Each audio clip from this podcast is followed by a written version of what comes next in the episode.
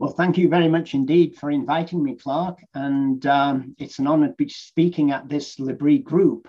So, uh, what I want to do is introduce you to Tom Paine. Now, some people may wonder why I'm talking about Tom Paine. And uh, I think that will become clear uh, in a while. Tom Paine is best known as one of the fathers of the American Revolution, uh, one of the key figures in the American Revolution, and generally now regarded as the person who wrote the um, Declaration of Independence.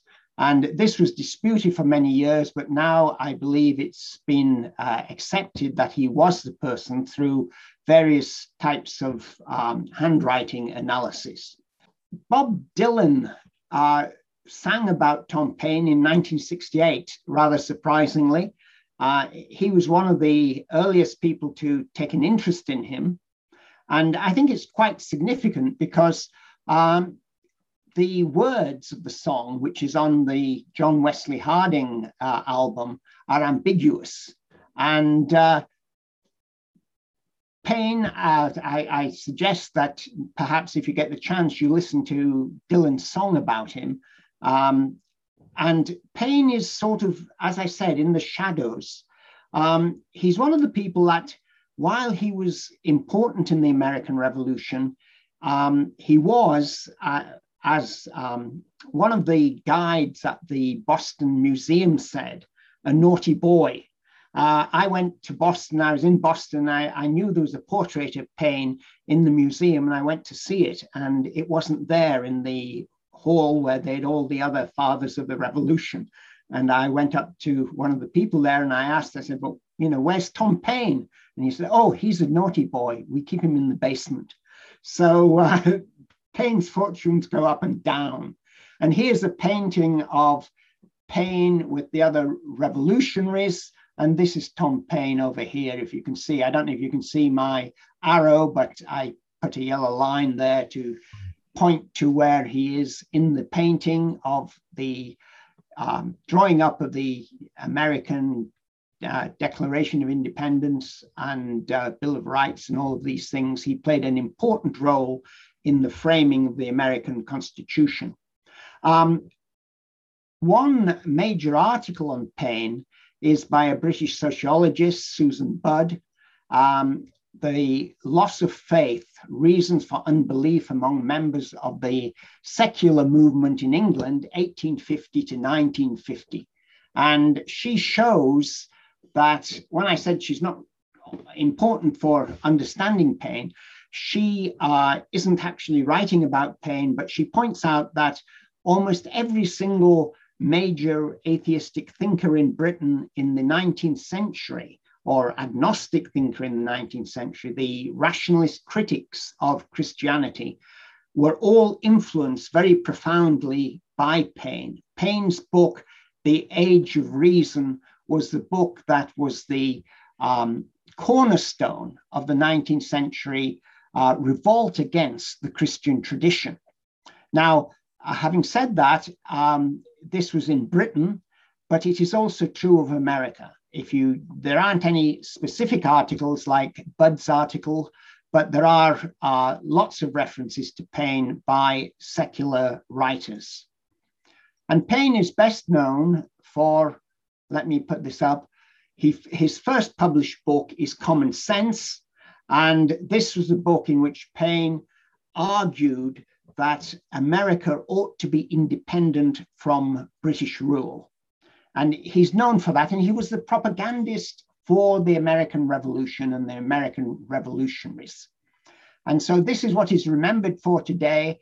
And he's normally referred to when people talk about him as Tom Paine.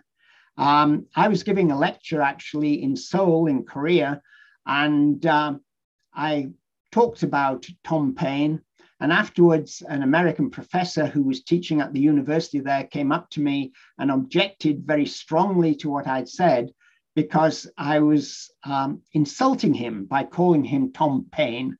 He should be Thomas Paine. Well, that said, I'm still going to call him Tom Paine, but some people get edgy about this. I don't think generally, though, most people hold that view, but obviously some people do. And Tom Thomas Paine uh, published not only Common Sense, but his other great book on politics is The Rights of Man, when he lays out the groundwork for supporting the American Revolution, for giving it an intellectual basis. His other book, which comes much later, it comes, he was written be, between um, 1794 and 1796, is The Age of Reason. And The Age of Reason is the book that he was best known for in the 19th century once the American Revolution was over and you had the establishment of the United States of America. Um, and The Age of Reason was a book which, quite frankly, embarrassed people like George Washington. They made uh, the other leaders of the revolution, many of whom were Christian, made uh, snide mar- remarks about Paine and uh, didn't really like him all that much for his rants about religion and particularly Christianity. Mm. And so Paine um, became rather notorious and in some ways um, was sort of sidelined by the other leaders of the American Revolution for his handling of these things.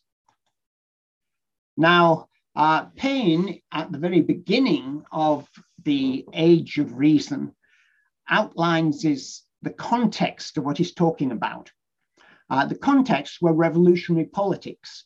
And particularly in the background for Paine was the French Revolution. He actually went over to France during the revolution and was jailed for a while uh, by some of the more radical revolutionaries. And eventually he was released and he got back to America. And he then published The Age of Re- Reason because he said it was about false systems of government and false theology. And the theology he saw as something that encouraged the false systems of government and all of the things which he uh, objected to. Paine also begins very openly in his Age of Reason by outlining his own beliefs. Why is he writing th- this book? And what does he believe? And so he begins by saying, well, people make their voluntary and individual professions of faith, and he's going to make his as well. And he believes in one God and no more. Now, um, on the left of, I think it's on the left of your screen, it may be on the right, there's a picture of John Pearson. John Pearson was the Bishop of Chester in the 17th century and uh, author of a book which was called An Exposition of the Creed. And Pearson's expo- exposition of the Creed was the standard text in British and American universities right down to the mid um, 19th century. And when one reads that I believe in one God and no more, this is really a dig at Pearson and Christians generally many people might read it and think, well, you know, he did believe in God uh, and no more. Well, what's and no more? Yeah. So what's he doesn't believe in Islam or Hinduism or anything like that. So nothing wrong with that. Um, that's was not wasn't what Paine was meaning. Paine meant very clearly that he did not believe, and he spells this out in great detail in the Christian Trinity because he believed that the Trinity was a belief in three gods who were somehow rather crazily put together by Christians. And uh, this was something which he objected to. He thought it was against all reason, it was a, an irrational belief, and he had to speak out against it. Paine was, in fact, what technically is known as a deist. That is, he believed in a God, but not the God of the Bible. And he believed that the evidence for this God came from the universe, from the stars, the Milky Way, looking out, and that you see the universe is rather um, like a pocket watch. Now, one's got to remember in the uh, 17th century and 18th centuries, pocket watches were a great um, innovation. And the pocket watch that Paine is referring to in the 18th century would have been the sort of thing he had. And if you look, at, if you've ever seen a pocket watch, an old one, not one of the um, digital ones we use today, they've got a front which you can close. So when you want to know the time, you've got to open the watch and look at the front. They've also got a similar ba- uh, back, and the back is like the front and it opens. And you can therefore put oil in it and things like that. You can check the mechanism. Um, and there is uh, somewhere to wind it up. So it's a spring driven thing. And Paine believed that the universe was like this. It was like a the mechanism of a pocket watch or a clock, and uh, it had been created. There was obviously an intelligent mind behind it, but not the God of the Bible that Christians talked about. He thought this was wrong, that you had a God who had created the universe and then let go. And this is, as I said, what people call deism. There were a number of deists, particularly in the 18th century and then into the 19th century. But deism by the 19th century began to wane and became more agnost- agnosticism. But in the 18th century, it was a strong movement. And uh, these were people who found the miracles of Christianity um, difficult. And they, they couldn't really believe that God would intervene in this world and take an interest in human beings. So this was Paine's background. Um, the reason why one should be interested in him is that he moved his book moved away from the intellectuals of the time of his century, and that's really uh, the 18th and not the 19th century, his influence in the 19th century, but he grew up and was influenced by the 18th century. Um, the people around him um, wanted to believe in some sort of God, but they didn't want a Christian God, some of the intellectuals anyway. But the majority of people thought that um, or the majority of intellectuals by the end of the 18th century conceded that Christianity had more or less won the battle. Um, people like Bishop Pearson and others in the 18th century argued back against the deists and seemed to have won. And what Paine did was take this battle away from the intellectuals and move it into the um, street to give it to the common man. And this is where he made most of his impact. But as you'll see, he also profoundly influenced a lot of intellectuals. And so he says that he's going to begin by telling you what he doesn't believe in. He doesn't believe in the creed professed by the Jewish church, by the Roman church, the Greek church, or by the Turkish church, or by the Protestant church, nor any other church that he knows about. My mind is my church. And this is the emphasis on reason. Um, and when he talked about the Turkish church, he meant Islam.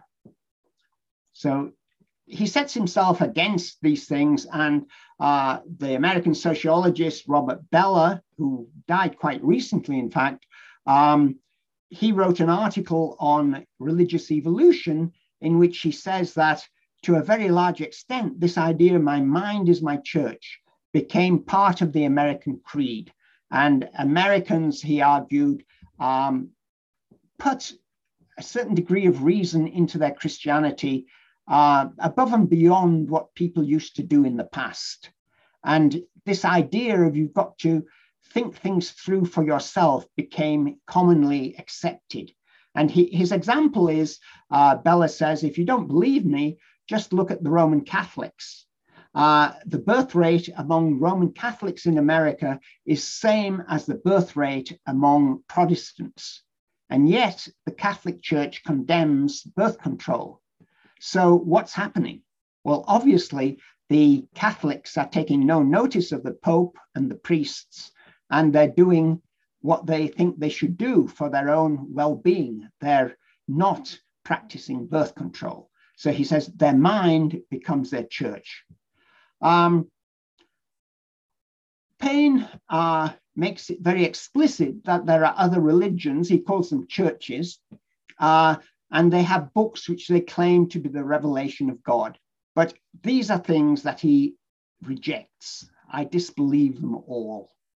And he claims, and this is where he becomes very interesting because Paine makes a transition from 18th century rationalism and deism, which was critical of the intellectual um, basis of Christianity, to the causes for Christian belief in terms of um, society. Why, why on earth do people believe? He, he's one of the first, first people to really write about this from a, an agnostic position. You had people attacking belief, but to reflect on what causes people to believe, which becomes a problem for Paine, is that he says, had given my reasons for belief. The Bible is not the word of God. And why do you believe in it? Well, you, you, believe in it basically for the same reason that Muslims believe in the Quran. And that's because your parents taught you that education plays a role. So, what he does when he's doing this um, is actually taking a sociological look at Christianity. He didn't call it that in those days, and applying a sociological criticism. And so this is something that has built up since Paine's time, and it's a new way of attacking Christianity. Um, and also, uh, Robert Bellah, in talking uh, about loss of faith in the study of religion, he's got another article, Religious Studies as New Religion. And Bellah makes the point that um, really, if you look at Christianity, and if you look at the development of religious studies and the pluralism in our society, you find that Paine had a good point that basically a lot of people lose their faith. They may be pious as children, but they lose their faith when they're exposed to other religious systems. Um, Paine also makes a re- really what may sound to many Christians an absurd statement, and it says that Christianity as a system of faith is a species of atheism. Basically, what he, he's doing is saying that it's not like deism, where you've got God who's created the universe and then really takes no notice of it. Christianity has introduced another factor into this. And the factor that Christianity introduced was the personal God. Jesus Christ. Jesus Christ is a man. So what's that, Paine says? That's atheism. And uh, because it's a belief in man, not a belief in God. So he doesn't mind a transcendent God, but he doesn't want God to interfere in individuals' lives, people's lives. And to do this, he backs up his arguments by appealing to history. Now, this is a very famous cross in the north of England. It's known as the Bewcastle Cross, and it's a very small church uh, near Carlisle uh, on the uh, Scottish border. And uh, on this cross, the interesting thing about it is that you've got the Christian story engraved on one side of it. You can see Abraham and Isaac. these are pictures of the cross. And then on the other side, you've got various pagan symbols. Now, Paine says that if you look at the early church, you see they embraced many things from paganism, and Christianity, therefore, is a sort of an amalgam between a real belief in God, in deistic God, and paganism. Christianity has a mythology, he claims, that sprang out of heathen pagan heathen mythology, and therefore Christians are tainted in, in their beliefs. In actual fact, what one has got to add to this is that uh, Paine claims that this went on, and many people follow him. You find lots of books written uh, right down until people like Bishop Spong and others who have taken up the theme that really some pagan ideas entered into the Christian tradition early on. Uh, but today, no serious historian would uh, argue that the Bewcastle cross and symbol, similar things actually represent uh, a mix of paganism and Christianity. What they actually were intended to symbolize was a triumph of Christianity over the pagan world. This is a very different interpretation to the one given by Paine. Uh, and similarly, Paine claims that the Roman Catholic uh, adoration of Mary really is um, an adoration of the Greek goddess Athene and the Greek goddess uh, Fortuna. That he, he tries to make the case. And if you don't know very much about the history, um, it might sound very convincing that these ancient um, goddesses all had features that were similar to Mary. Well, in a certain sense, they did have features similar to Mary because uh, they were women. But beyond that, there, there's no real evidence of actual incorporation into the Christian belief system. In fact, Christians went to great lengths not to do this. And one needs, therefore, to understand a little bit about church history and um, what was going on with some of these things.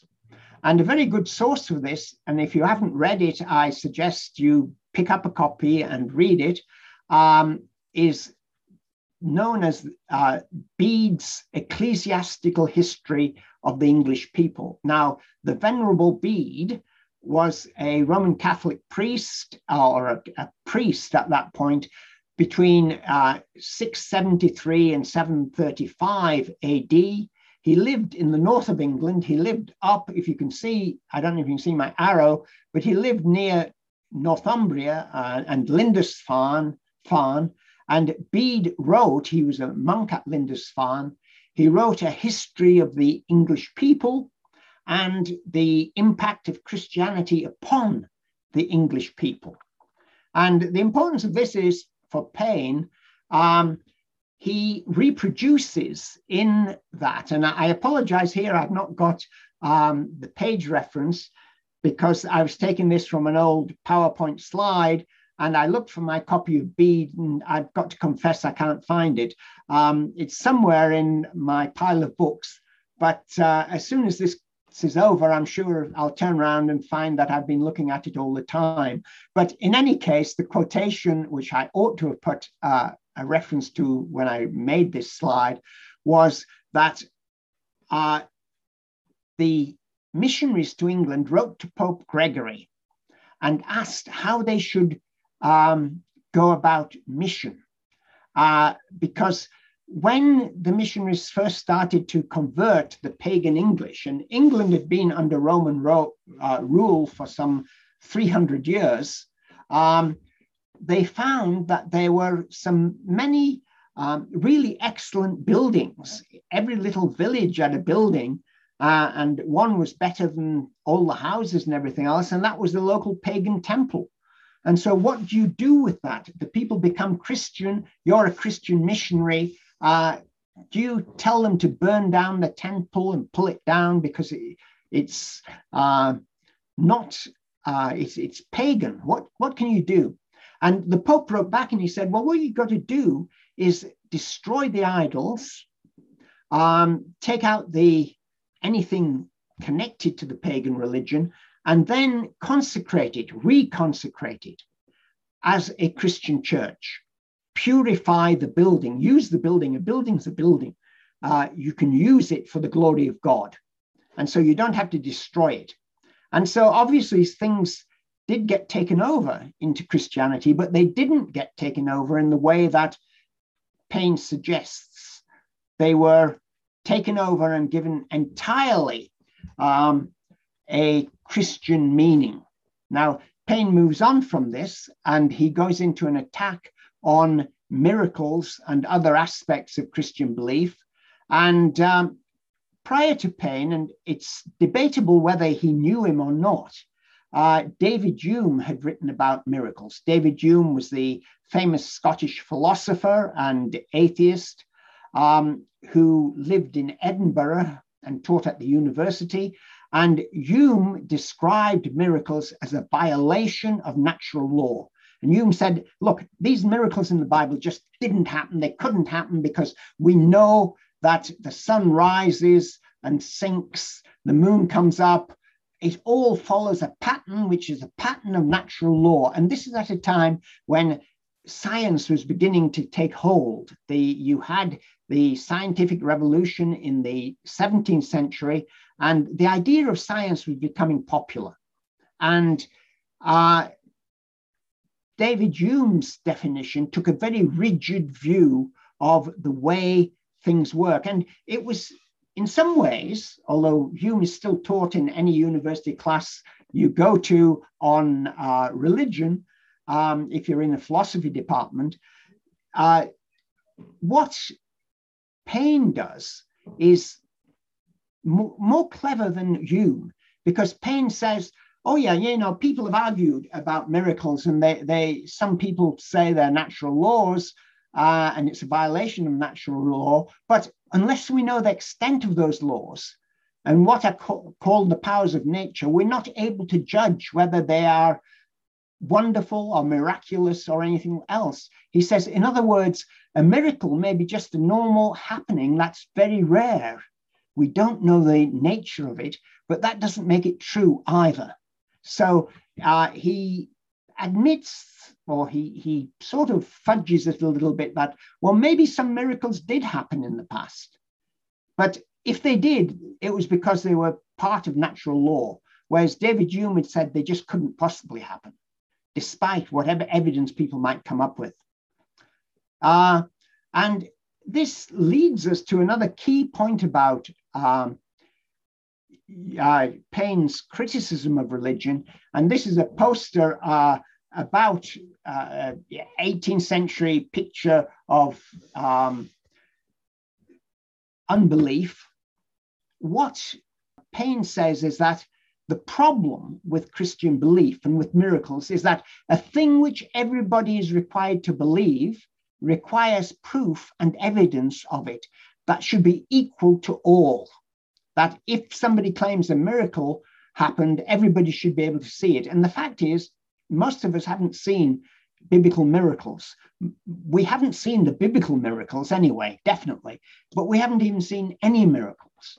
And therefore, um, they're not open to all, they're not uh, easily seen and uh, discussed.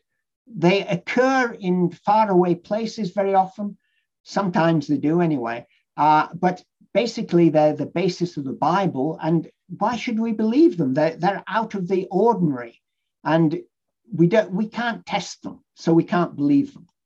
Now, as I say, I think he's both right and wrong here uh, right and wrong in the way he uses the statement and makes scientific evidence impossible because everyone can't observe things like atoms and complex experiments. I mean, if you applied um, Paine's criticism to even ordinary science, why would anyone want to believe it? The resurrection may be uh, something which most people haven't seen, but there are all sorts of other reasons for believing that the testimony about it was true.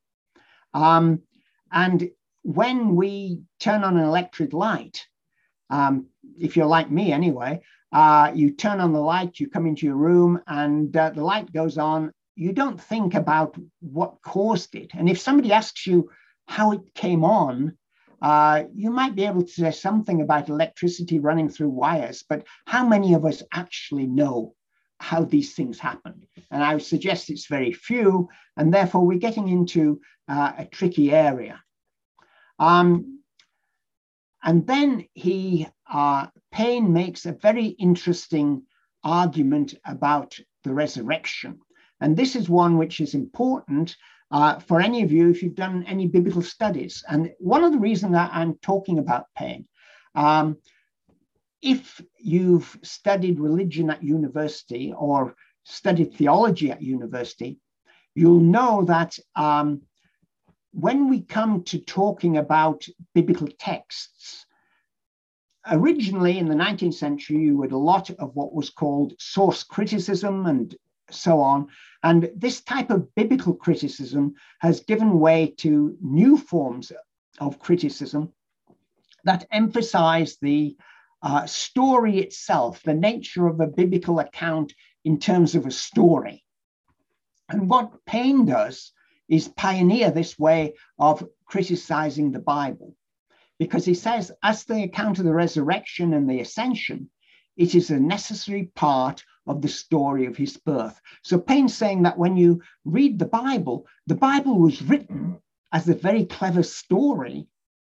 And unless you recognize that, then you don't understand it. Now, there's again a truth to this, but it's important because the way he's taking it and the way he points to it is to destroy the story.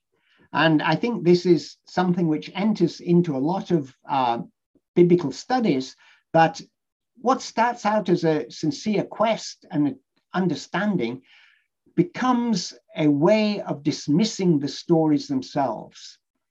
And Paine makes the point then, uh, which follows through, that not a line of what is called the New Testament uh, is Jesus's writings. Um, and Paine believed that the New Testament was written at least 300 years after the death of Jesus. Now, we know from the Rylands fragments in Manchester uh, that they occurred, they were written very soon after the death of Jesus, at least at the latest, um, maybe 50, 60 years after Jesus' death you get the beginnings of the New Testament. So these aren't things that were distant and could be altered and had been altered. They were things that could be written down by people or preserved by people who had actually witnessed the events.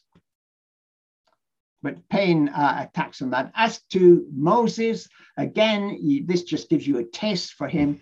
Uh, he launches a strong attack on the Pentateuch, uh, and argues that Moses isn't the author of any of these things. And the point is that when Paine was writing this and saying this, this wasn't what the majority of people believed. And even many of the agnostics or the deists hadn't gone quite as far as Paine. So Paine sets a tone which is taken up, as I say, by biblical critics. And so he explains the prophets of the Bible as Jewish poets and itinerant preachers. And this again is a position which is taken up and presented in universities today in terms of biblical scholarship. Uh, you hear again and again that the prophets were poets, that they were preachers, um, and that they didn't have the authority, they didn't have the vision which traditionally Christians had assigned to them. Um, so Paine has a direct influence on biblical criticism. And the point I want to make is in trying to understand Paine, while he writes as a popular writer and doesn't go into the seeming academic depth of later scholarship, if one looks at a lot of the scholarship, particularly 19th century German scholarship, you find that his arguments are repeated. And in actual fact, there's a lot of evidence that German scholars like Wellhausen, the great New, uh, Old Testament critic, uh, were strongly influenced by Paine and had read him. Paine was translated into German almost as soon, or The Age of Reason was translated in German almost as soon as it was published. And uh, it was popular in places like Göttingen and other universities in Germany. So Paine has his influence there. Um, and what Paine wants to say, the biblical critics don't go quite as far as Paine in this. There is a certain honesty to Paine, is that the Bible really is a corrupt and brutalizing document that he totally rejects. He, makes no, um, he doesn't hide his, det- his detestation of the Bible. And I think what you get in a lot of biblical scholarship, which people are exposed to today, is the same sort of argument, but dressed up in a way to make it nice and scientific and historical. People don't come out bluntly and say the Bible is rubbish because they're teaching it and they've got a university job teaching it. Uh, so the Bible is important to read and look at, and uh, we can um, consider what it's about. We wouldn't say that it's a story of wickedness anymore, because after the Nazis, you can't say that sort of thing. But nevertheless, underneath, I think there is this undercurrent. And uh, Paine goes on to attack very strongly the Jews. Paine's anti Semitism is remarkable. Uh, he thinks that they were, the Jews were um, people who were committed to lies and had base characters, as he says there. Uh, so he totally rejects Judaism and he says, We know nothing of the ancient Gentile world, as it is called, and what it was like before the time of the Jews. But as far as we know, uh, the Gentiles were a just and moral people. And then importantly, not addicted like the Jews to cruelty and revenge. So there's a very strong anti Semitism, which undermines, I would suggest, the whole of Paine's writings. And when one looks at his writings, you see it. And when one looks at modern biblical criticism, which has its roots to a very large extent in Paine's work, is one finds there is a um, unexpressed anti-Semitism in a lot of what is written. No one would dare to say anything like that, and people uh, get around it by saying, well, you know, all sorts of things. But uh, I think Paine comes out honestly saying what the logic of his argument is. And as to the Christian faith, it's a system of atheism, which is where I began. Uh, Paine is a key figure in 19th century thought in that he influenced many people. Now, uh, I did various courses at university on Feuerbach and other people, and I've kept my eye on courses taught on Feuerbach. You may not know Feuerbach, Ludwig Feuerbach. He was one of the major influences on um, Karl Marx. And when I was reading Feuerbach and when I read Paine, things clicked. A lot of the things Feuerbach says are very similar to what Paine says. And he said, of course, here, the famous American philosopher Tom Paine. He actually uses the word Tom Paine. Uh, and Feuerbach's view is that man is the God of Christianity, anthropology, the mystery of Christian theology. In other words, this all this talk about God and man and man inventing God, which comes from Paine, finds root in Feuerbach's book, The Essence of Christianity. And this is the book that influenced Karl Marx. And in particular, uh, Feuerbach also influenced a lot of other people like Sigmund Freud. And Feuerbach argues that religion is itself a projection. Uh, man projects his being into objectivity and makes himself an object. And thus, man is the object of God. Man is really God. The human race is God. And this is where uh, this is projection idea. Everything we value uh, is a projection. Love, justice, mercy, power, reason, kindness, fairness. These are human attributes which never occur in a pure form. In all of the families that on my little picture, there are problems and difficulties. And some may want things that others have. People aren't satisfied, but they project what's missing in their lives onto God. This is Feuerbach's argument. Uh, and the resurrection is again a projection because people don't want to die. They want to um, they want to have some assurance of an afterlife. And the story of the resurrection is a psychological sop to people. This is what Feuerbach is arguing on the basis of what Paine said. Uh, and heaven again is wish fulfillment. So uh, Feuerbach and Paine put forward an idea about faith, uh, a new type of faith, that miracles are essential to Christian faith, but the supernatural wish for them can't be realized. That the um, world of all these beliefs is an illusion, which Feuerbach argues it's only natural that people should worship not nature in general, but the nature of their own country. Now, this is an important shift uh, because it is this country to which I belong that made me what I am. I myself am not a man as such, but I'm a particular individual. And for example, he says, I'm a German and my life is inseparably bound up with a specific soil and a specific climate. Now, the funny thing is, when I was being taught about this, no one ever pointed the echoes in this of what actually became National Socialism, but I hope you can see them. They're there. Uh, and Karl Marx, who was influenced by Feuerbach, said that this, for Germany, the criticism of religion is complete overall. And Marx continued his own or developed his own criticisms on the basis of Feuerbach and on the basis of Tom Paine. In fact, it's amazing in Marx's actual writings. If you look at his actual writings, he makes numerous references to Tom Paine, but mainly uh, on political rather than religious issues. Another person, I'll move rather quickly now, who was influenced by um, Paine was David Friedrich Strauss. And Strauss uh, was also influenced by Feuerbach. He developed the idea of Feuerbach. And uh, I don't know why they come up like that. Let me go back. Uh, Strauss said um, Feuerbach was right when he declared that the origin, not the not just the origin, the essence of religion is the wish.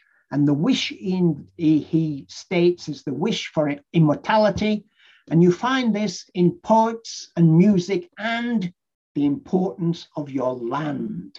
And again, this is something, this stress on land and my people, my folk, my inheritance is something which is very important in these writers coming out of Paine. Uh, Feuerbach, uh, Strauss rather, uh, develops it in a book called The Old Faith and the New, and if you look at this, it was published in German in 17 in 1872. It was available in, in English a year later. So these people had an immediate impact. And this is what I would call uh, ancestral neo-paganism. And here you, again, as I say, you can read uh, this from the old faith and the new about the importance of land and the people, not God. God is an illusion. And this message is then taken up by writers like George Eliot. And uh, I'm sure you all have read something of George Eliot. Um, she, in her atheism or her agnosticism, draws upon Strauss in particular. She draws upon uh, Feuerbach and she translates some of their works. And so you get a connection now. Samuel, Samuel Butler is another one who did this sort of thing. Uh, and then, uh, most importantly, uh, an Englishman you may not have heard of, Houston uh, Stewart Chamberlain, who was Richard Wagner's son-in-law. He wrote a book, The Foundations of the 20th cent- of the 19th Century. He was an Englishman who went to live in Germany, he settled in Germany, and he developed uh, a view of um, religion, which again is based upon, and you can read it all, what he called the Aryan worldview. So this leads us right to the Nazis and Paine at an afterlife. Uh, the Nazis, um, this is a book, a, thesis published in 1938, a, a doctoral thesis about Paine. There were many of them written in Nazi Germany. Uh, this is another book written about him. Uh, this was the book Tom Paine by Blunk. And uh, the Gestapo said everybody, every member of the Gestapo had got to read it because it's an example of what we're striving towards. Uh, so on that uh, note, I put in some slides about attacks on Paine, but we can finish it at that. And uh, I will take your questions or we can discuss it, um, things I've left out or that you might want to know more about. I hope this has been helpful. As I say, what I want you to do or to get is the idea that a lot of things presented in modern scholarship as fairly new discoveries, like the um, literary nature of biblical texts that you've got to recognize before you deconstruct them. Um, the basic idea comes from Paine. He popularized it. Mm. And he popularized it without sort of giving it a, a sort of overcoat of, well, you know, really this is scholarship.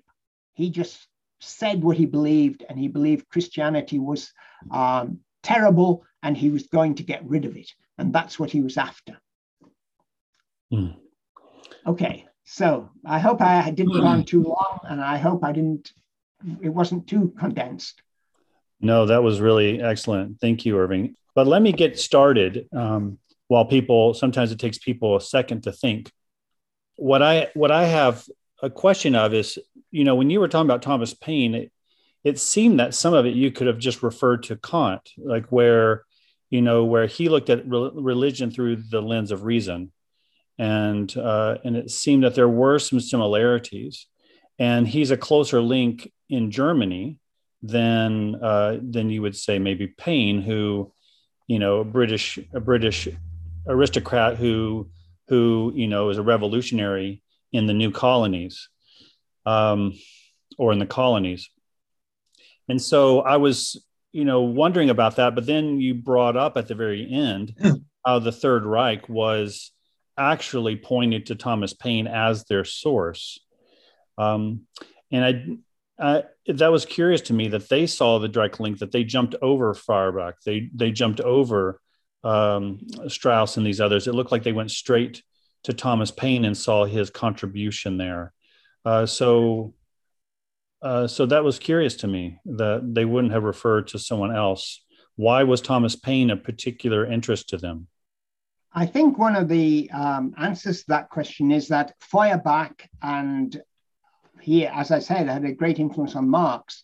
And the National Socialists saw themselves as opponents of Marxism, and they didn't like the left wing or the um, identification of Feuerbach. And Feuerbach later in life was very much identified with the German left, as was Strauss. Mm-hmm. So Strauss and Feuerbach were on the left. Uh, Paine wasn't. Paine was identified with America and the American Revolution. They could easily um, get what they wanted from him without mentioning Paine. I, I, thought about that a lot. Why don't they talk about Paine? Um, some of them um, make, I mean, why don't they talk about Feuerbach and why they, don't they talk about uh, Strauss very much. Strauss does get talked about a bit more than Feuerbach. Feuerbach gets ignored uh, because Feuerbach is very directly and closely related to Marxist thinking, and that would have been bad for them. Yeah, so I think there's a, a, censorship there that goes on. I suspect they read him and studied him and uh, knew all about him. Some of them certainly did. I mean, there are some um, Nazi figures or people who at least supported the Nazis, like um, General Ludendorff and his li- wife Matilda Ludendorff, who come very close to um, citing Feuerbach. And I think they do mention him occasionally, but uh, a lot of their writings some uh, bring in ideas that are similar to Feuerbach's and almost one could say taken from Feuerbach. Mm. And it seems that uh, the the idea of land, it seemed that you focus quite a bit on Paine's deism and his criticism of Christian Christianity and of Judaism. But was the the idea of land tied to the American Revolution, and that's where the concept of land and idealism came together? Yeah, Paine doesn't talk about land very much. It's Feuerbach and Strauss that develop the land aspect of it. But I think it is a natural development from Paine, and you do find it um, references to land and culture in his other writings, not in The Age of Reason. Mm, okay. Excellent. Does anyone else have a question? Okay. So, um, you know the uh, the the uh, notion of projection is all over the place these days and has been probably for many years when mike i'm curious when did you see that uh, first coming out of Paine? i mean i guess i'm curious when you when did you discover that as kind of being you know the originator of it oh a long time ago you know you know the, the, yeah. the notion of, of the concept of god being a projection of of a particular need Oh no, that that was something which we discussed at university in terms of Feuerbach. Uh, when I was a, university student at Lancaster, um, one of the people who taught me was a man called Adrian Cunningham, who was a very well known Catholic, Roman Catholic, Marxist. And uh, Adrian was uh, a good Catholic and a good Marxist. So, hmm. but he taught us Feuerbach and uh, made sure we read Feuerbach carefully. Um, there wasn't the link to Tom Paine then. He, he never made that link. I made the link later when I was reading Paine. I'd come across Paine even before I went to university, but hadn't spent too much time reading him. And then I think it was when I was at Regent College in one of my courses that I had need to read Paine. And uh, then having studied Feuerbach and Marx at university, um, it became very clear to me what the source of a lot of this was.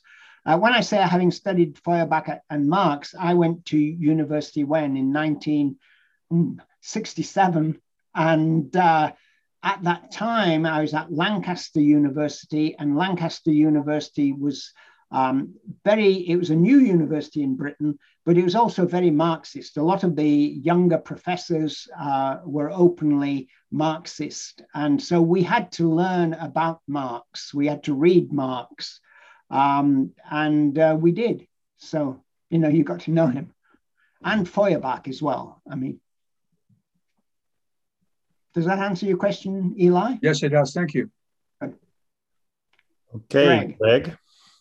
Yeah, uh, thank you very much, uh, Professor Hexham. That was uh, really interesting. Give us a real background, you know, to um, um, well, the rise of atheism. You know, we look at the rise of Christianity so much, but so that was really interesting. But you made one statement I was a little curious about. You said ultimately, uh, and I forget the total context, but Christianity won over pagan religion.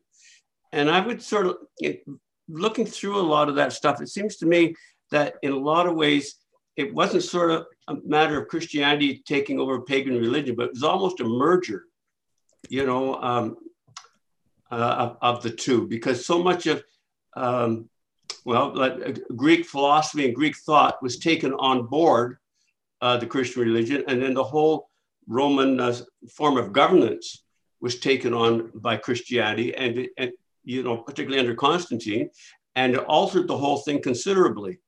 And so I, am just kind of, I'm not sure that uh, I would agree that it Christianity took over uh, pagan religion. And, and I think the result of all that was then when you get to people like Paine and, and uh, whatnot, that it, it, made Christianity a lot easier target. Like it, it, it sort of it weakened uh, Christianity.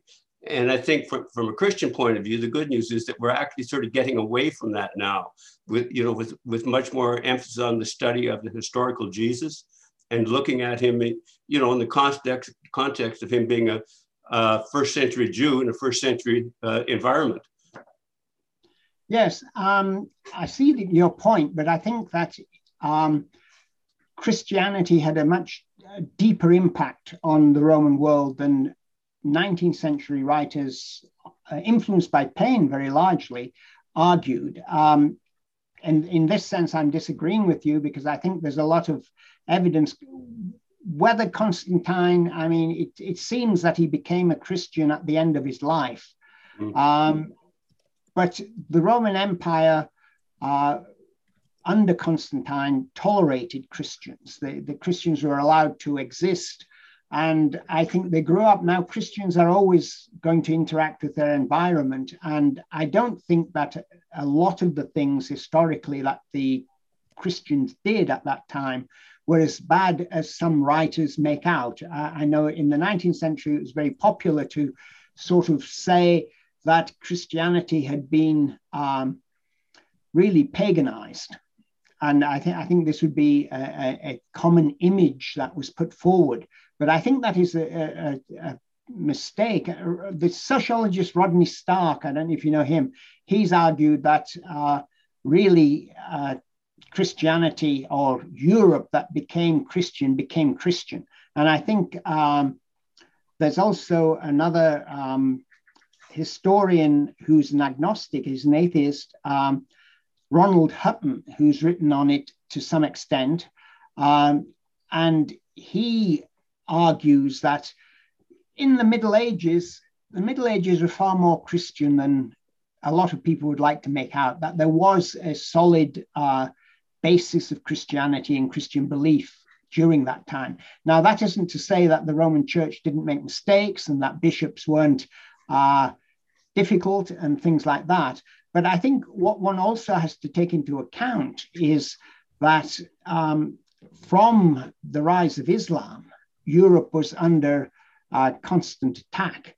And uh, that did distort what happened to a large degree in the development of Christianity. And uh, one has also got to look at the development of other Christianities, other than Western Christianity, such as the church in India, which hasn't been given as much attention as it deserves, because it, it does seem that it goes back very early and possibly, as they claim, to Thomas the Apostle. So I, I don't know. But I, I, tend to think that uh, Christianity was much, uh, much better throughout history than a lot of people think. There, there's a very good book uh, in English, in English editions called Barbarian Conversions. And um, I'm trying to think of the name of the author. I've got it. Do I have it behind me? Oh, yes, I've got it here. On the history of Christianity in Europe, Richard Fletcher. Oh, no, this is the American title, Barbarian Conversions. Where do I get it there? The Barbarian Conversion from Paganism to Christianity. And Fletcher, um, I don't know whether he was a Christian or not, he was a professor at York University and unfortunately he died uh, rather young, but he writes a very good account of the conversion of Europe. It's uh, from the fifth century on to the um, time of the Reformation. And I, I, think when one looks at it in different places, uh, Christians used different techniques and it, Christianity went up and down. Though it was polluted in some places, and but it recovered. Mm-hmm. I was thinking about like with the Roman influence, where there was su- such um, a tie between the Roman emperors and uh, and the uh, Christian popes, where so, so, much of their power and influence overlapped so much. Yeah, yeah there, there are things, political uh, things that are not that good. Yeah, there's no doubt about that. But I think on the whole, the Christian belief was maintained very well. Um, they did okay you know one may not like a lot of the things they did in terms of monasticism and things like that but nevertheless um, a lot of people were i think very sincere christians in that period and when one reads like I think it led to things like the Crusades, and etc. etc. And you know, a lot of uh, we're, we're, well, yeah, no, but the Crusades, you see, I mean, the Crusades have a bad reputation uh, today. But on the other hand, what do you do when a major army invades and is determined to destroy your country, your religion, and everything else? And the Crusades were much more a defensive war. It, it, it wasn't something the West wished on the world. And although they, the Crusaders fought for the Holy Land, they made no attempt to invade uh, Arabia. Um, they, they, simply wanted to protect Christians in the Holy Land and keep them out of what is now Turkey. Um, you know, the fall of Constantinople in 1483 is a major disaster for the Christian world. Um, and Christianity, as I said, has just been under pressure from uh, Muslim invaders. And Christians haven't done things well always, but it's very difficult when someone is attacking. Thank you. Okay, um, Kevin. Yeah, thank you very much uh, um, for the for the presentation. Um, there's lots to be said about what you were just talking about there, uh, especially in reference to what uh, Rodney Stark has written. But my question is a little different. Um, uh, so you said something about uh, George Washington and and others at the time being I, I, can't remember if you said embarrassed, but uh, uh, definitely opposed to uh, what uh, Thomas Paine was was writing. Who at the time, um, or at that time, wrote or argued against what um, Paine was writing and and claiming? I think the best way to answer that, I can't re- reel off their names, but if you go to the Internet Archive and you put in Tom Paine, you'll find there were quite a lot of books written around that time, around after the Age of Reason came out. There were lots of books written um, to oppose him. A lot of Christians took up the cudgel and fought back. Oh yeah, interesting. Because um, I was just curious how how ideas take hold like that and and persist and and and uh, breed almost. Yeah. Um, what I think is important and which has been totally overlooked um, is the influence that Paine had on Feuerbach. And once you realize that he had a major influence on Feuerbach, uh, he had an influence on Marx because Marx, in his early writings, starts off, he's got his thesis against Feuerbach, but nevertheless, Feuerbach is decisive in helping shape his thinking, as is Strauss. Uh, Marx read them and was influenced by them. And so Paine is behind a lot of this and the ideas of projection and all that sort of thing. Thank you. Okay, thank you you know, you were mentioning the criticism that Paine has toward Christianity with uh, a collusion or a syncretism of mythology, pagan yes. mythology. But it's interesting, you know, there uh, there is an increasing desire to see Christianity tied up with mythology as a part of its power. I mean, you think of Jordan Peterson uh, as one of those figures who has actually been arguing for the power of mythology and Christianity having its own, you know, mythos or tie, you know, almost, you know, this under like this meta story. And it just seems that Christianity has actually had more legs the more it seems tied to mythology than than it was in previous generation. I was just curious about your thoughts on that.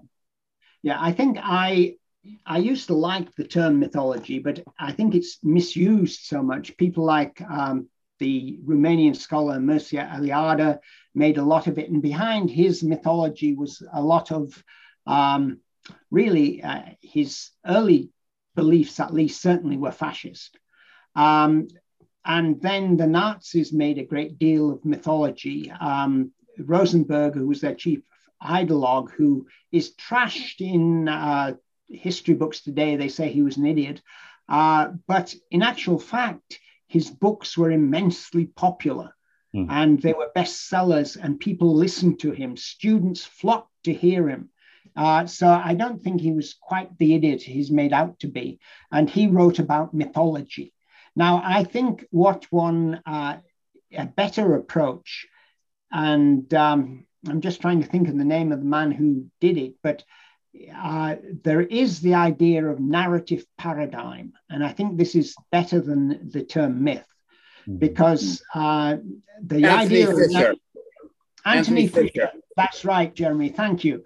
Anthony Fisher came up with this term narrative paradigm, and he says human life is based around stories. And these stories take on a life of their own, and they are very, very important. That more important than logic and argument is understanding the stories people use to justify their actions and their beliefs and the way in which our world holds together. Uh, and I think the idea of narrative paradigm gets away from um, the sort of mystical aspect of mythology. Uh, mythology has overtones, unfortunately, or it's been given overtones which um, aren't terribly good and get aren't terribly good in the sense that they become very confusing. You get into all sorts of arguments, whereas a narrative paradigm is to simply say that stories are extremely important and they do guide our lives. And the Bible is full of narrative paradigms. We read the Bible uh, in that way. And we should be looking at the importance of stories and the way in which they affect people's lives far more than we do. And so Anthony Fisher, I think, is correct on that. Um, mm. He was a communication scholar. I think he died recently. I'm not quite certain on that. Well, that, that's great. Um, yeah, so it seems that, I mean, of the 18th, 19th century, and even the early 20th, there's a real focus on logic and, you know, almost an algorithmic way of looking at truth yes. rather than a narrative, narrative, narratival way.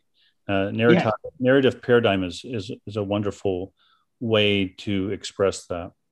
Yeah, I think it is. And I think, it, you know, as I say, it gets away from people like Eliade who have messed up the idea of myth by making it there's this something something you can never pin down with it and it, it comes up and it's there and it affects the world and how we live and everything we do and but what's he talking about he he's never comes out and really says it mm. and the same with rosenberg he never defines what he means by myth he uses a term and then he gives it a fascist interpretation mm. Well, thank you. Uh, does, does someone else have a question? I just wanted to make one comment, uh, and I'm not fresh on this, but this mythology business is very important indeed for fascism. And that is, um, uh, for example, the Nazis uh, understood Christianity has great value because of its time depth. And they knew that if they want to be taken seriously, by um, by uh, the people, they would have to have a religion that was parallel to and older than uh, Christianity, and that moved beyond it. And um, this, uh, by the way, um, I researched in the um, archive of the SS, especially um, at the what's it called uh, uh, um, Ancestral Foundation. It was a, one of 22 think tanks that the SS had, and uh, yeah, and it's within within that think tank that they continuously manipulated or changed um, the Nazi worldview. Uh, and uh, uh, they worked in, you know, for example, uh, the Aryan notions, Indian or or, or, or Japan or any of any any kind of connection like that was turned on and turned off depending on how the war was going. So fascism um, was uh, a, a, a, work in progress throughout from the beginning to the to the defeat. Mm. Karla and I have done a lot of work and discuss discuss this uh, awful lot. She's published a book on it, New Religions and the Nazis, which um, Karla is by training an anthropologist, and she wrote this history book. So it is rather academic in its approach. She needs to rewrite it as a more popular book. But New Religions and the Nazis gives a good insight into the Nazis. Mm. Um, yeah, there are there are also links to Arabic Islam that I traced that I traced right back into post-war years. But um, and in fact, there's a paper coming out with the French uh, uh, in the French edition, uh, but uh, in, in in English, uh, and it has to do with a, uh, a woman who Sigrid Hunke, who was one of the researchers in the Nazi in the SS think tank in the Ancestral Foundation and um, she survived the war and then continued to build the myth, but now sort of um, transferred it to work in Arabic Islam. It's it's it's very peculiar stuff. But when we had a conference about that in 2012 in France, but uh, it's uh, it's stuff that is um, let me put it this way, extremely sensitive and and mm-hmm. if it's misunderstood, it's downright dangerous. So, mm. but at any rate, the point of it all is that there is this importance of the worldview uh, and um, uh, Nazism, a form of um, a form of fascism that um, that um, continuously worked with um, um, well, you call it mythology, but they called it, um, they saw it probably as, as history, but, you know. And so, Karla, why would that be downright dangerous? It, the link to, well, the obvious, uh, you know, the press stopped, the press did not publish that material because of the, um, what is it, Charlie Hebdo uh, killing in France. Yes, yeah, Charlie. Remember that? Yeah. After that event, they um, they uh, thought, no, no, no, no, they can't publish. Mm. It was a conference held in in France, and uh, and there are lots of papers. Mine is just a minor one, but uh, it had to de-, de- it dealt with this theme. Mm. Uh, Liz, you have a question? I do. Thank you, Dr. Hexham. That was really interesting. Um, Clark says in my lectures, I'm I'm always trying to make things practical. so my my question is, um, how do you you see those of us who are laymen, not academics? Um, how can we carry the things you've told us tonight um, into our current political cultural situation? Um, whether it's in discussions with people who disagree with the Christian worldview uh, or just in our own understanding when we hear uh, different perspectives. Do you see sort of a practical application for uh, what you've talked to us about tonight?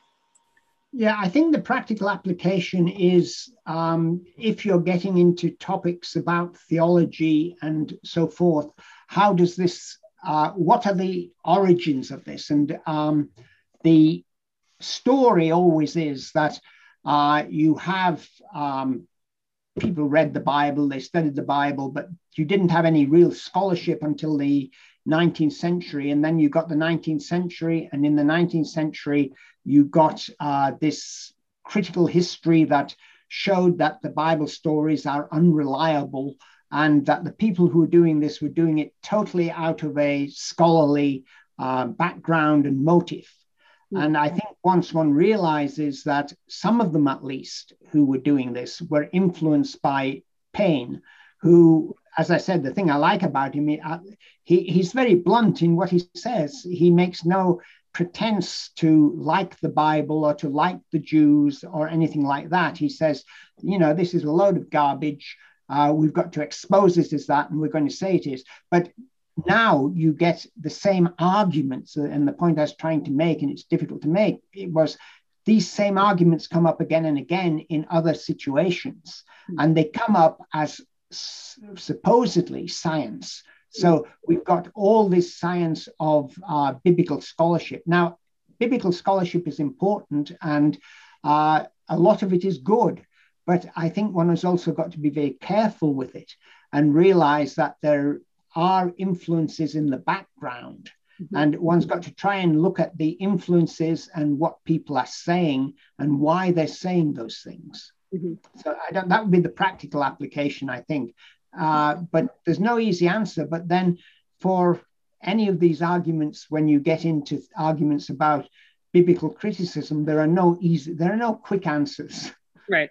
And I, I think also um, the whole thing about um, mythology and pre-Christian, uh, the, the importance of church history.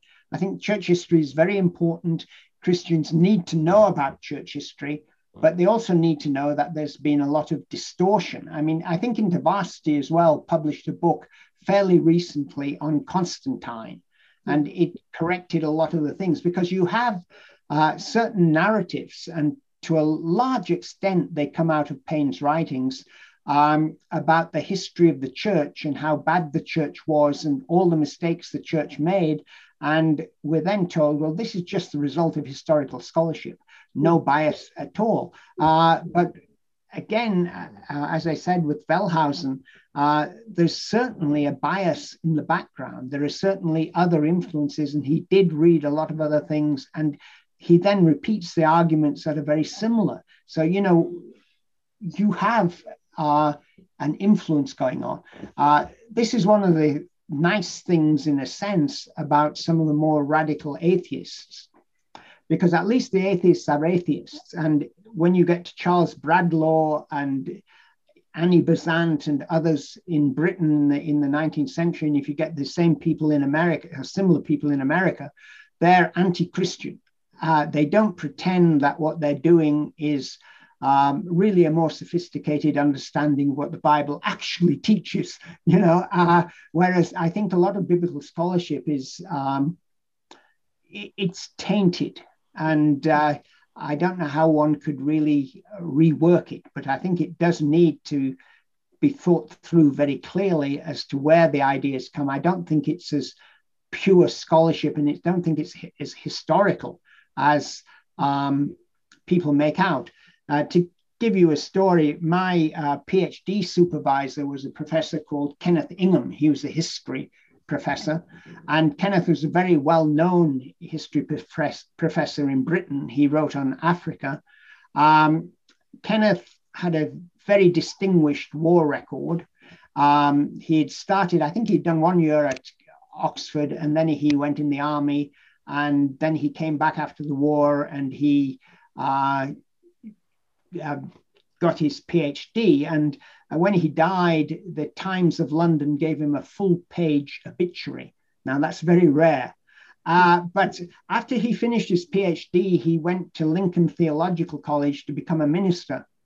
And he was there for a year and then he quit. And he said he quit because the people teaching church history, not church history, biblical history, just weren't historians he, he couldn't stand the way they were presenting New Testament criticism and everything as really historical and top work history. He said, you know, whatever it is, it wasn't history. And so he quit and became a, he went actually to Uganda and taught there, and then he came back to Britain.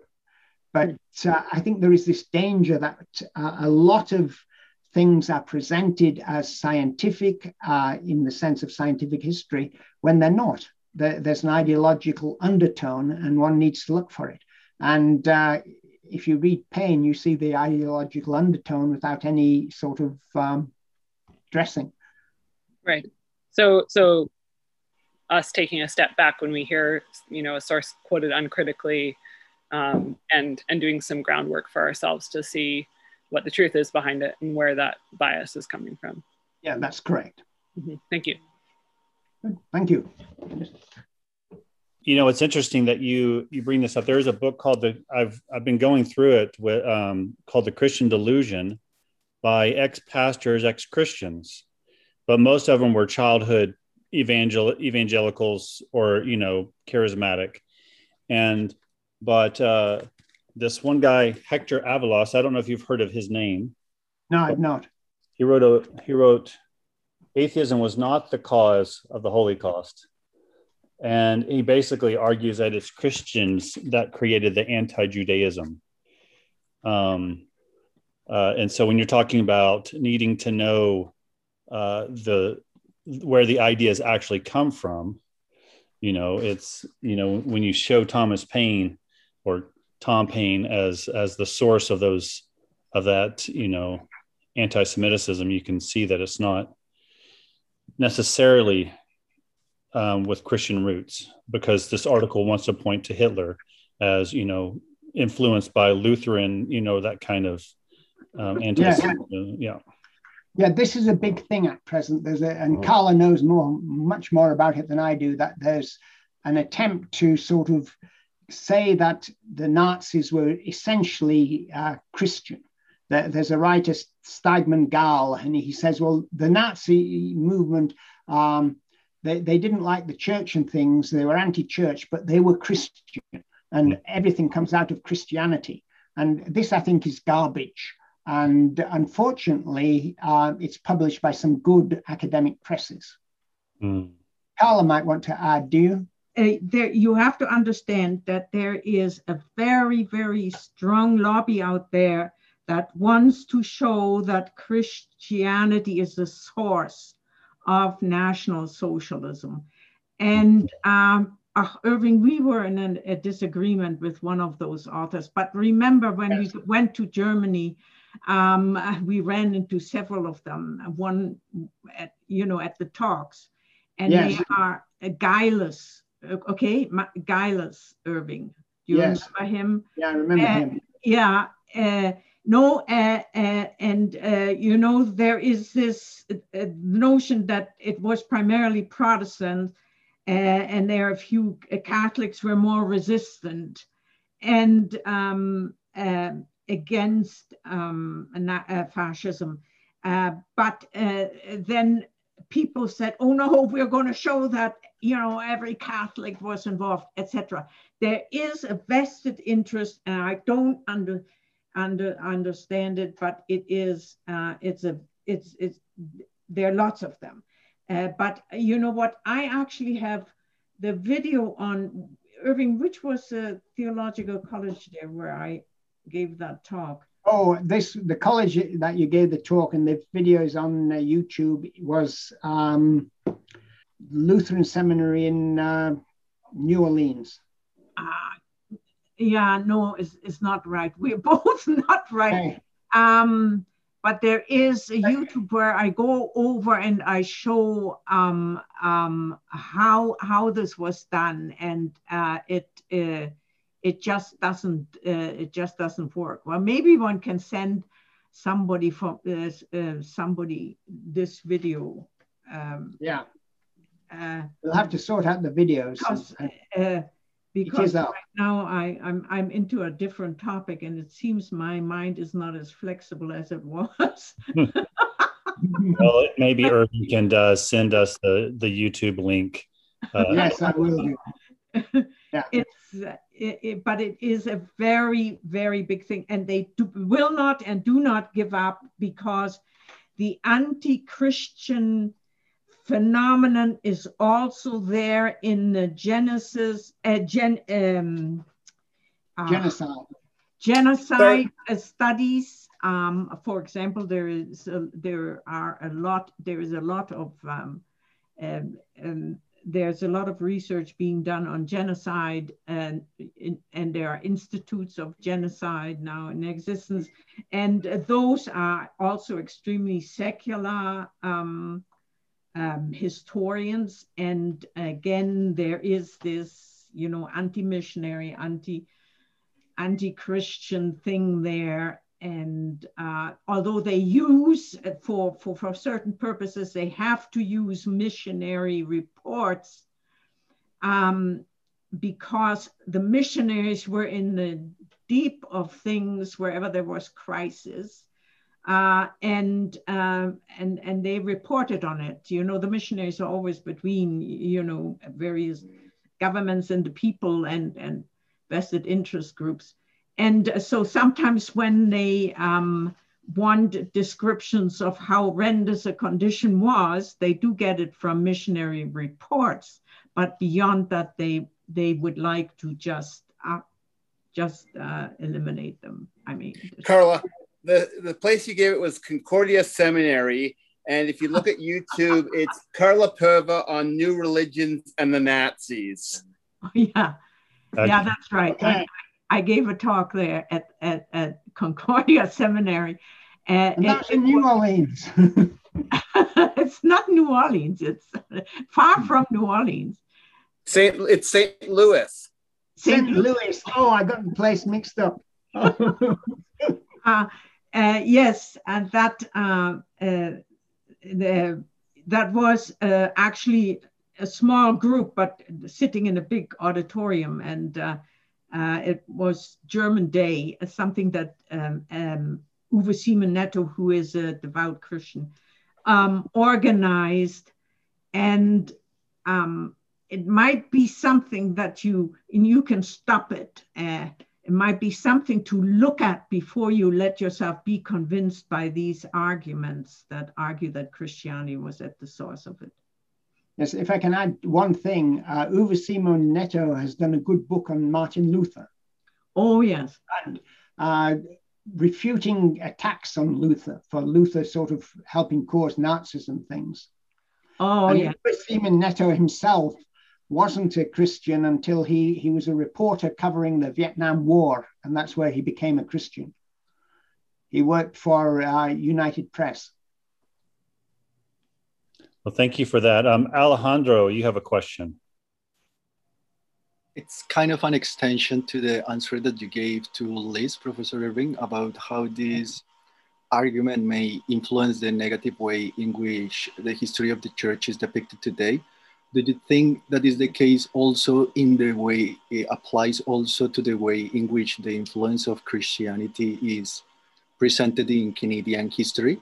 I recently completed a, a degree in a faculty of education here that included a lot of Canadian history, and I had the feeling that the way the influence of Christianity was presented was pretty much uh, to to show its the, it's the negativity of this influence, the, the negative way in which includes uh, influence minorities such as women, um, um, racial minorities, all sorts of um, the natives, and uh, I had the I had the feeling that everywhere that Christianity was mentioned in the curse was kind to to make that point that it, it, influenced negatively those groups, and also in the way in which uh, with the recent findings that came on the news um, and the way the way that is presented. Do you do you perceive this agenda in the way um, the influence of Christianity is presented in Canadian historiography or in the recent stuff that is going on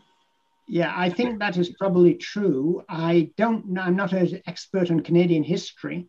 Uh, my field in history was South Africa, uh, and the interesting thing about South Africa is, and Carla will confirm this for Southern Africa generally, um, the boarding schools for kids were something which everyone wanted. I mean, Nelson Mandela and Winnie Mandela uh, went to that sort of school. And they were very much in favor of them because they saw them as fighting against racial discrimination. And I, I think it's a, go- a good example uh, if one looks at someone. And I think uh, Winnie Mandela, uh, Nelson Mandela, you know, he, he's a great figure. Winnie was uh, all over the place in some ways. She was um, she had really had to fight for her survival, uh, but she was a devout Christian, and this is usually overlooked. And Nelson Mandela himself was a Christian. And Bishop Tutu, uh, all of your freedom fighters in South Africa, uh, well, not freedom fighters, because you had some communists there involved, but a, a, lot of your key figures opposing apartheid were Christian, uh, black and white. And uh, that gives a very different picture. And uh, the Mandelas certainly uh, didn't denigrate Christianity. Can I just add something to that? You know, I did research in Namibia, and um, in Namibia, I also, for the first time, interviewed students and uh, young young people. In, in the past, I didn't. Um, at any rate, they mentioned to me how important boarding school was to them because, of course, it freed them from the obligation of their kinsmen when they lived in their small, poor housing that they had. Um, they were responsible to their kins, kinsmen, uh, and there are many of them, all the time, and and and therefore they valued boarding school schools. So I with respect to the Canadian situation is very puzzling. I've, I've never done research on it, but I wish people would ask some uh, questions. For example, I don't understand, they are finding, they're finding all these graves, unmarked graves now.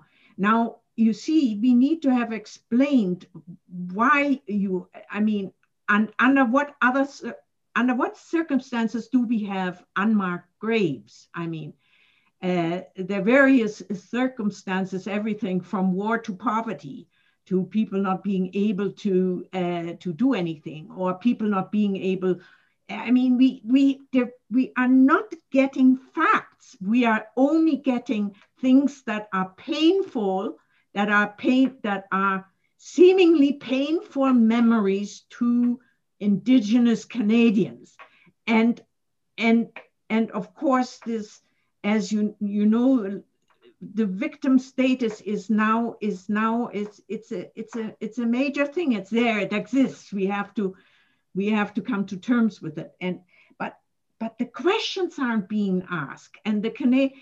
I mean, we just hear it on the radio, and sentimental things are expressed, and and where where we need more details. We need more details. So, but it's interesting that you you picked that up in in school because I do think Canada is really more anti against Christianity than than Germany is by a long shot. I don't I don't understand it. Uh, Canada is that way. I don't understand it. I, again, I've not researched.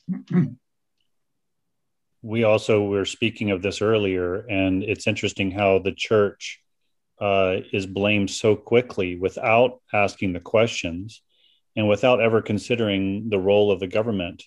Um, you know, the role of the state in all the residential schools are never asked. And right. so it just seems that the church is used as the scapegoat. It would become much more complex when the government get involved in because you understand, of course, with the Namibian genocide, the German government has now accepted it, and there are huge reparations that go into the billions. And the thing is, um, it if if if if if the government became a topic because obviously it played a role, well, then the reparations and all kinds of things will open up and uh, land and I don't know where it's going. So uh, where it would go. So that you raised a good point. Yeah, the thing uh, people always talk about the Truth and Reconciliation Committee Commission, and uh, the big difference between the Canadian and the South African one was the Canadian Truth and Reconciliation Commission set out to um, compensate natives uh, in terms of, for the reconciliation. Uh, the South African one, a friend of mine, uh, uh Charles Villa-Vicencio, was the head of it, um, didn't give any money or anything to anybody. Everybody um, came forward and said what their viewpoint was. And you had uh, people from both sides. You had policemen coming saying that they had actually killed some Africans in jail and things like that. And you had Africans coming saying that they'd killed some whites and uh, they were forgiven because it was a war.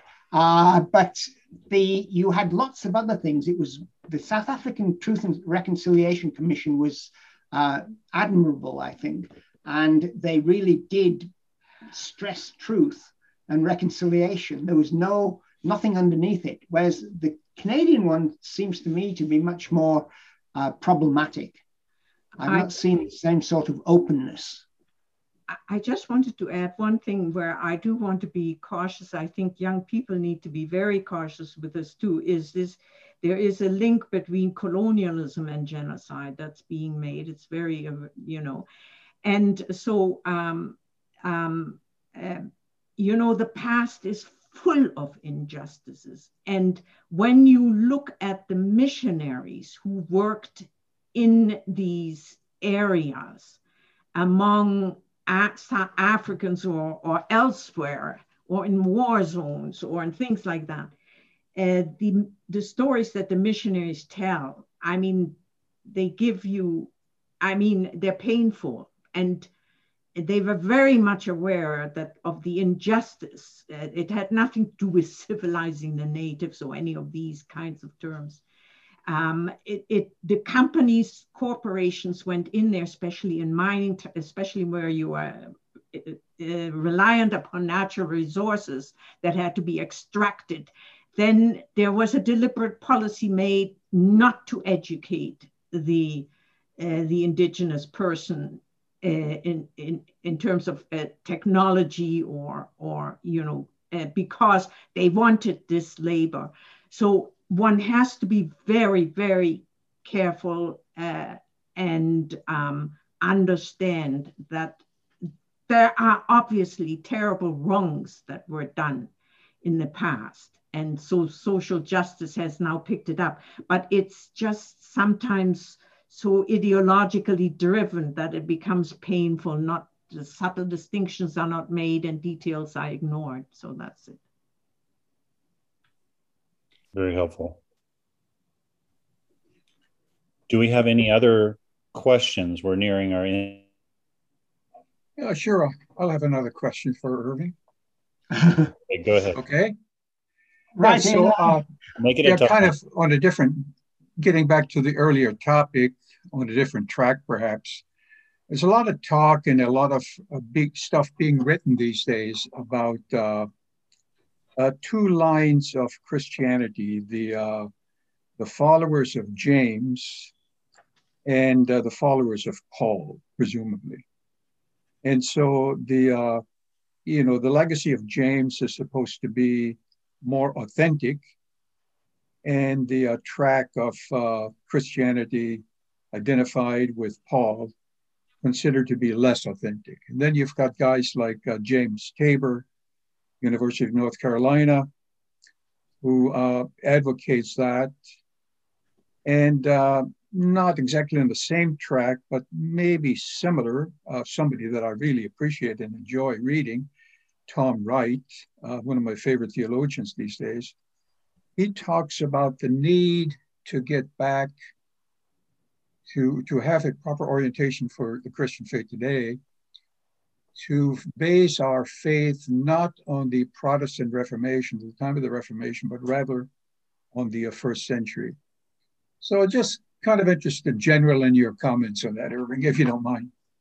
Well, I mean, I think the Reformation was trying to base itself on the first century, uh, but yeah, I I don't know. I um, I wish I could ask uh, Larry Hurtado about this, but unfortunately he died, and he was the best New Testament uh, person I knew. Um, I don't really don't know. I don't like these ideas that you know we we've got to create something new all the time. And okay, so we're going to go to James and see a difference.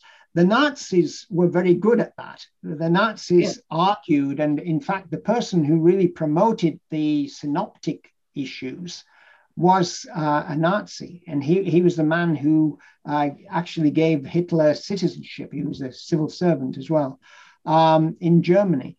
But the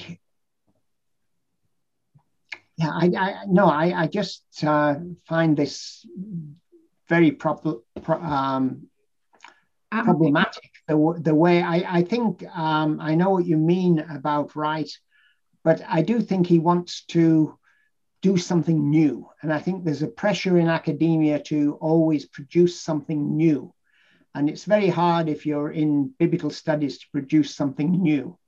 And uh, so, yeah, I mean, I would much rather that they concentrated a little bit more on archaeology and what archaeology apply, uh, what insights it gives, rather than speculating about texts.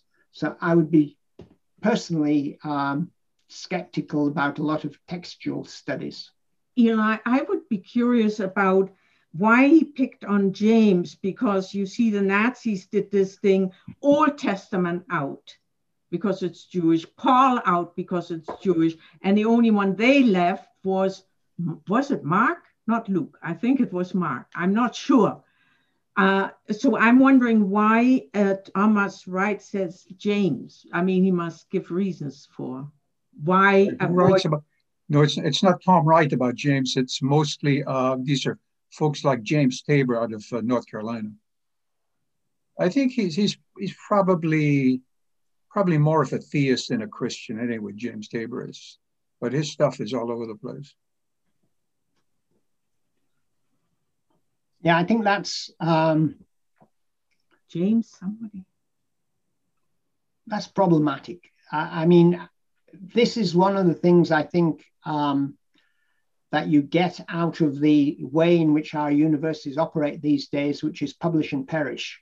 If you want to get promoted, if you want to um, go forward, you've got to have some new ideas and ditch the old ideas. And I, I think that's a very real um, element that distorts a lot of modern scholarship. But I don't know whether it is distorted. I mean, he may have some real insights, but um, it's strange if the church didn't know them all this time. Sorry, Eli. You, you're more up Okay, to date. thank you. this than We are. Eli, maybe you could say, you could elaborate on, I mean, it's an interesting question. I'm curious now. I haven't looked at that. Well, I'm, I'm, I'm not, I'm not terribly concerned about James Tabor. I, I, you know, he's uh, too much in alignment with Ehrman, with uh, what's his name, Bart Ehrman. And so um, I don't pay that much attention to him.